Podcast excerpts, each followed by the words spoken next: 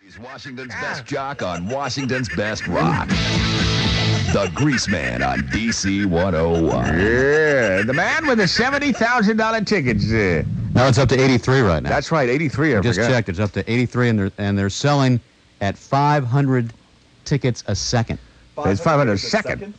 up there in Pennsylvania. Pennsylvania Just for the- got the word from up there. Pennsylvania lottery tickets, It's up man. to 83 million now, and it could go as high as 100 million before the drawing tomorrow. Well, I mean, if it's hundred million, what do they get? They get like five mil a year or something like that. That's unbelievable. The grease sticks. Yeah, man. Five hundred a second. The lottery tickets in Pennsylvania. We got any extras? Mm-hmm. Yeah, that'll be sweet. Arrange something, I think. You That would be sweet. Got the cash? Yeah, we ought to have like a DC, just one DC 101 ticket. Uh, just one DC 101 ticket. Just we could all share equally.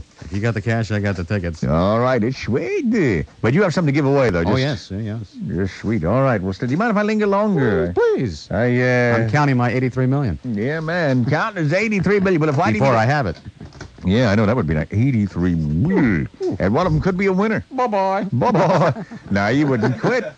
He'd work for the love of it. Jumping Jiminy Sweet. $83 million dollar tickets on the YDB Ring Dang Door. Could uh, cure your Bill Roth, too. Oh, yeah, man. You get one of those, you Bill Roth through will be forgotten, man. You'd be eating burritos with chili sauce on them. You get one of those. Jeez, that'd be great. All right, well, I got my dollar one. But to you, it's like, you know, it's like giving jewels to Sammy Davis. Well, uh, it's, it's not the point. It, it's just, it's kind of nice just to win. You know what I'm saying? It's, hey, all right. Here's my ticket.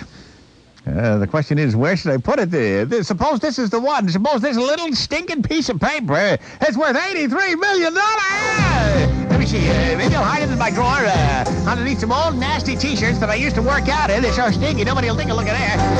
But then again, suppose I throw it out when I put it in the laundry. Uh, Maybe in my locker. That's a good place to keep. But no, that's no good there either. I don't want to get Desinex on it. Uh, good.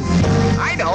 I'll put in my copy of uh, Clarence Frogman Henry's greatest hits. I'm the only one at the station ever plays that. It should be safe there from Donald Doomsday.